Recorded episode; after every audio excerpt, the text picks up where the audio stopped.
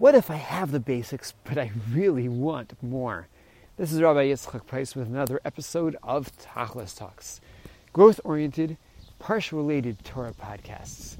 We're up to the Torah portion of Eikev, and in the Torah portion of Eikev, we have God's describing the blessings that come our way if we are on board with Him and we merit the land of Israel, the Eretz HaTova, the good land. The land is blessed with chitos, ora, tena, geffen, rimon, all the various species, the products that we can enjoy in the land of Israel, and a land that he describes, asher lo b'miskenus tochal b'alechem.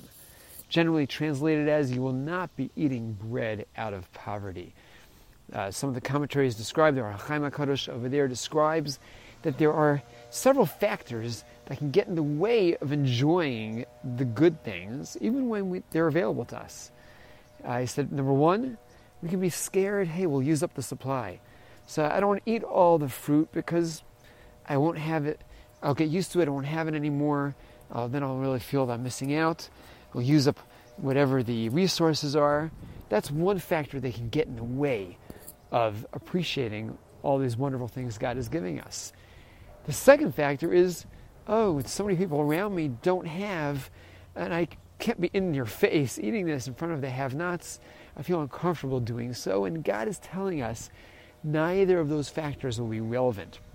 There'll be so much blessing that you won't have to worry about depleting the resources. And there'll be so much blessing that everybody else is similarly blessed. So go ahead and enjoy.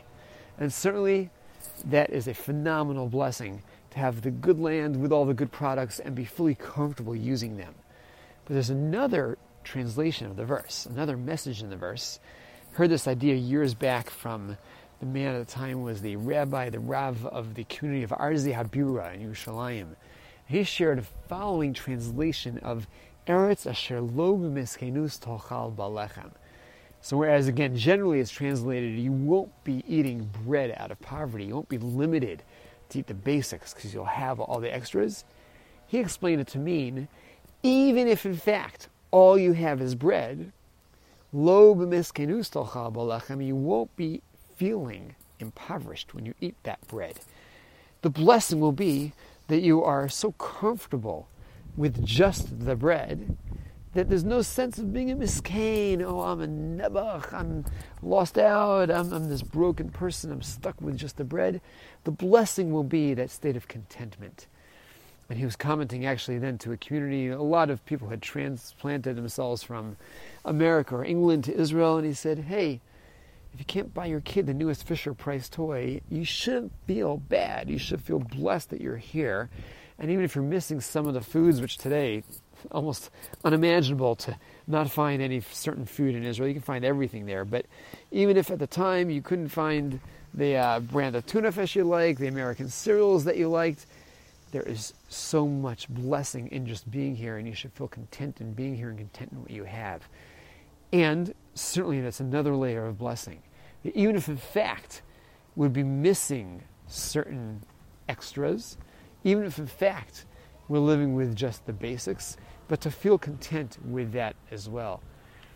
Now, that can be a function of God's blessing when we deserve it, but is there a way to get there prior to having been blessed with that? Is there a way to get to a state of mind that even when there's something I was used to, even when there's something that others have that I currently don't have, no longer available to me, out of reach financially, even when there's something I'm missing that I could still feel content? How do we get ourselves in the frame of mind and the state of appreciation of what we do have or who we really are, that those things don't get us down. I'm actually recording this week's podcast standing here in Baltimore, Maryland. I'm on the East Coast for several weddings and other family visits. And pulled a book off of my son's bookcase over here, staying in his home, a book called when the, What the Angels Taught You, book by Rabbi Noach Weinberg, or based on the teachings of Rabbi Noach Weinberg, famed founder of the Aish HaTorah institutions based in the old city of Yerushalayim. And Rabbi Weinberg there deals with an issue related to this topic. A person who's feeling really, really down. Life is not going well. someone for whom finances are tough, family situations are just not working out, socially not connecting, and having a very frustrating go at it. And he recommends this person to try to work through imagining with all the difficulties he's currently facing to add one more ingredient and to imagine if he was also blind. And then try to work through, go through the day, how much more difficult things would be with that added impediment. And then ponder the fact that, hey, in fact, I'm not. In fact, I've been gifted the incredible gift of sight. And God has given me sight. He's given me sight with multicolor vision, with depth perception, with self-cleaning eyes that, uh, that where the tears work, and, and the fact that the eyelids can close so that I can sleep. And he said, pause and ponder how much more difficult it would have been, and now you have that gift. And imagine you had gone years with that added difficulty of blindness, and then that was removed from the list of difficulties. Imagine you've gone years with all the troubles you have, plus blindness, and now all of a sudden one day you can see. How appreciative you probably would be, at least at that moment. There's a uh, kind of funny anecdote uh, related to this. There was a great sage living in Europe, uh, we're talking um, about 800 years ago, known as Avraham ibn Ezra. Ibn Ezra was destitute, very, very difficult life, poor. And one day, the way the story is told, he woke up feeling how bad my life is and how frustrating my life is, and then felt, whoa, what am I doing? how am I looking at it so negatively? I mean, there are positive elements to my life. And then he tried to think, like, for example, what? Was really trying to think. I had a lot of difficulties, and he just said, I have the gift of sight. And he was so upset that he had been thinking negatively that he decided, I'm going to go through the morning as if I don't have that gift. So I'm closing my eyes so I can better appreciate the fact that God has given me sight. I'm going to go through the day without using my sight. And he is going to walk from his home to the yeshiva, uh, to the study hall with his eyes closed. That morning, some of his students had been gathering together trying to figure out how could they make life better for their teacher, the famed Rabbi Avram ibn Ezra. And they realized he would not accept gifts.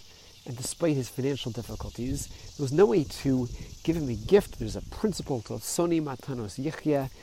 Uh, another time we can discuss this, the degree to which one is more vital and more alive when they're not living off other people's gifts. And he would not accept gifts, but they wanted to gift him some money. And one of the students came up with an idea. Well, there's a law in, in halacha, in Jewish law, that finders keepers, losers weepers is generally not the case. But cash, which has no way of determining who the real owner is, if it's not stacked up in any unique way, it's not bundled, it's not inside a wallet, no identifying features, just loose coins or loose bills the actual law is, given that the loser has probably already wept. When he lost his money, he probably realizes it fairly quickly and realizes he has no way to really prove that it's his money since he probably is already the weeping loser, then in fact the finder becomes the keeper. They just said, we'll leave some unmarked loose currency on the path just outside his door. So as he walks out of his home, he'll see those coins and he'll have simply found them and have no means to identify a loser, and the halacha will be that he can keep that money. Great idea. And they put a whole bunch of coins loosely scattered on the path beyond his home as he heads to the yeshiva. But that morning he's walking to the yeshiva with his eyes closed. And he walks along the path, and as he bypasses those coins, his students pop out from behind the bushes and say, hey, Rabbi, Rabbi, teacher, uh, the coins, those coins. And he said, What coins? Those coins that you just saw on the path. And he said, I didn't see any coins. My eyes were closed. He opens up his eyes and he says, Oh, yeah, there's coins over there. And they say, Rabbi, those coins, you just found those coins. And he said, No, it seems to me that you found the coins. I hadn't seen them. You guys saw them first. well, that blew their plan. But back to our discussion of the vision and the eyesight and the recognition that those of us who are gifted with sight, and if God forbid one is blind, but if you're gifted with auditory capacity, if one is gifted with sensory capacity, there probably is some gift that lacking that sense, lacking that capacity, would add significant frustration. And if all of a sudden one day that were to be reversed, we would be so appreciative. So, how can we not be appreciative that we have it to start with? Concept that Rav Weinberg shares in his book over there, and a concept which should help us pause and ponder.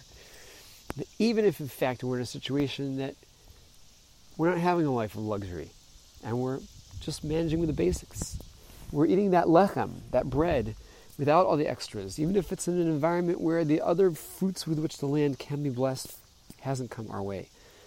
But as that rabbi taught, the blessing is to be in a land where even if all you're having is the bread, you feel content and you feel happy and you don't feel that you are a miscane, that you are lacking out, you're impoverished. With a proper orientation on life, we can generate that blessing for ourselves. We can generate that sense of satisfaction and that not being dependent on every other plus, which of course there are so, so, so many, but rather looking at what we actually do have and realizing, hey, these really are gifts. They are gifts that were they to be new, I would be so appreciative. And hey, God did me the pleasure of not holding off many years, but having me gifted with all these visions way back from birth. Pondering that thought, we can hopefully learn to be in that situation where again hopefully you're all blessed in ways that you're not just eating the bread and you're not just living with the basics and you have so much more. But even in those situations where a little frustrated that i would have wanted it to be different i would have wanted some more but to help ponder all of life's incredible gifts all those incredible bonuses that god toss, tosses our way. Uh, actually outdoors over here because it's such a pleasant day today here in baltimore. My my kids live in a neighborhood that my wife calls it the Poconos of, of Baltimore, uh, surrounded with trees of so many different colors, even within the greens of the trees. Ever pause to ponder how many different shades of green there are in our world? How many different shapes and sizes of the leaves, different textures of the plants, foods. Hey, it could all be one tasteless vitamin pill, but instead God gives us food of a myriad of shapes and sizes and colors and textures. So let's remember that, use that to remind ourselves that we really have a lot more than we tend to think about, and those little basics aren't aren't all that basic after all. Keeping that in mind, hopefully we will have the contentment, the satisfaction with life, the appreciation of life that will keep us from getting dejected, help keep our spirits up, uplifted, and help keep our sights set on being the type of people aiming to achieve our tachlis.